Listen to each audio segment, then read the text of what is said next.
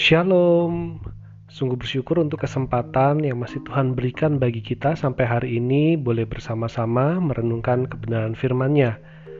Mari bersama-sama kita memperhatikan dari kitab Hakim-Hakim pasal yang ke-6 ayat 27 sampai 32.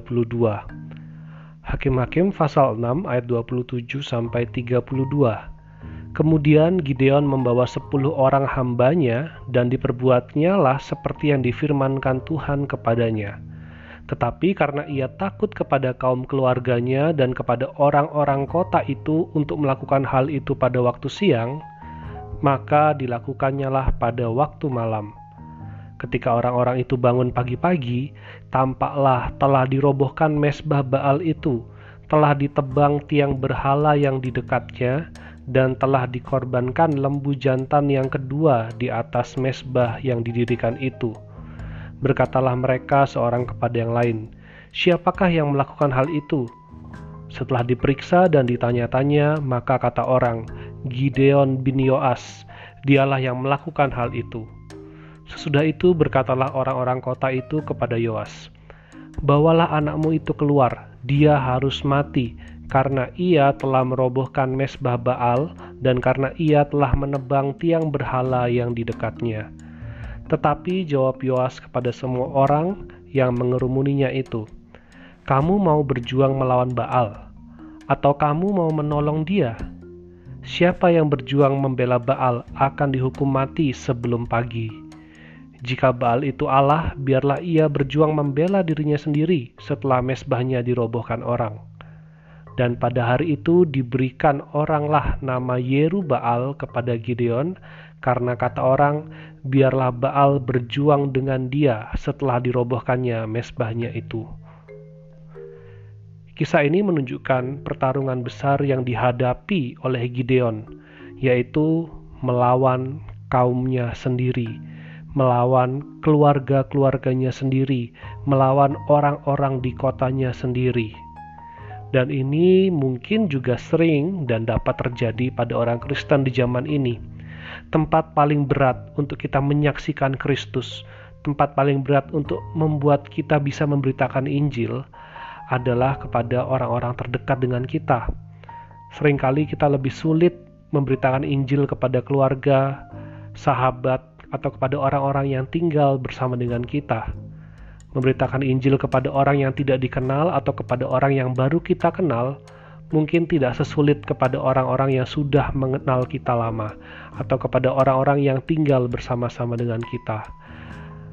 Tetapi di sinilah komitmen dan iman kita diuji. Ayat 27 memperlihatkan pelajaran penting tentang iman dan ketaatan ketika kita beriman kepada Tuhan, Tuhan itu tidak membuat kekhawatiran kita hilang. Gideon percaya pada Tuhan, dia mau taat, tetapi ia memiliki ketakutan, ia memiliki kekhawatiran. Namun ia ingin tetap taat pada Tuhan, sehingga ia melakukan perintah Tuhan untuk merobohkan mesbah Baal dan tiang berhala itu dilakukannya pada waktu malam. Tetapi apa yang ditakutkan oleh Gideon sungguh terjadi. Pada waktu pagi, seluruh kota mengetahui hal tersebut. Tetapi di sini kita melihat sekali lagi bahwa Tuhan tidak tinggal diam kepada orang yang percaya kepadanya. Apa yang dilakukan oleh Gideon yaitu merobohkan mesbah Baal, menyadarkan Yoas untuk mengingat kembali siapa Tuhan yang harus disembah. Sehingga Yoas dapat menunjukkan pembelaan yang tepat, menunjukkan pembelaan yang benar. Kalau Baal bisa menolong dirinya sendiri, kalau Baal adalah Allah yang sungguh-sungguh Allah, tentu ia dapat menolong dirinya sendiri. Dan di situlah Orang-orang di kota Gideon semua terdiam, tidak ada yang berani melawan Gideon. Beriman bukan berarti tidak punya rasa takut. Beriman bukan berarti kita tidak punya kekhawatiran. Beriman artinya mau tunduk dan taat pada Tuhan, mau percaya sepenuhnya pada Tuhan, walaupun ada perasaan takut, walaupun ada kekhawatiran, tetapi iman yang nyata di dalam ketaatan akan membuat kita melihat bahwa tangan Tuhan selalu beserta, bahwa Tuhan tidak pernah tinggal diam kepada umatnya, bahwa orang-orang yang taat dan percaya ada di dalam lindungan anugerah Tuhan. Bagian ini boleh mengingatkan setiap kita untuk kita sungguh-sungguh percaya pada Tuhan memang ada ketakutan dan memang mungkin ketakutan itu terjadi, tetapi Tuhan tidak pernah tinggal diam. Ada rencana Tuhan yang indah di balik semua yang terjadi bagi orang-orang yang dikasihinya.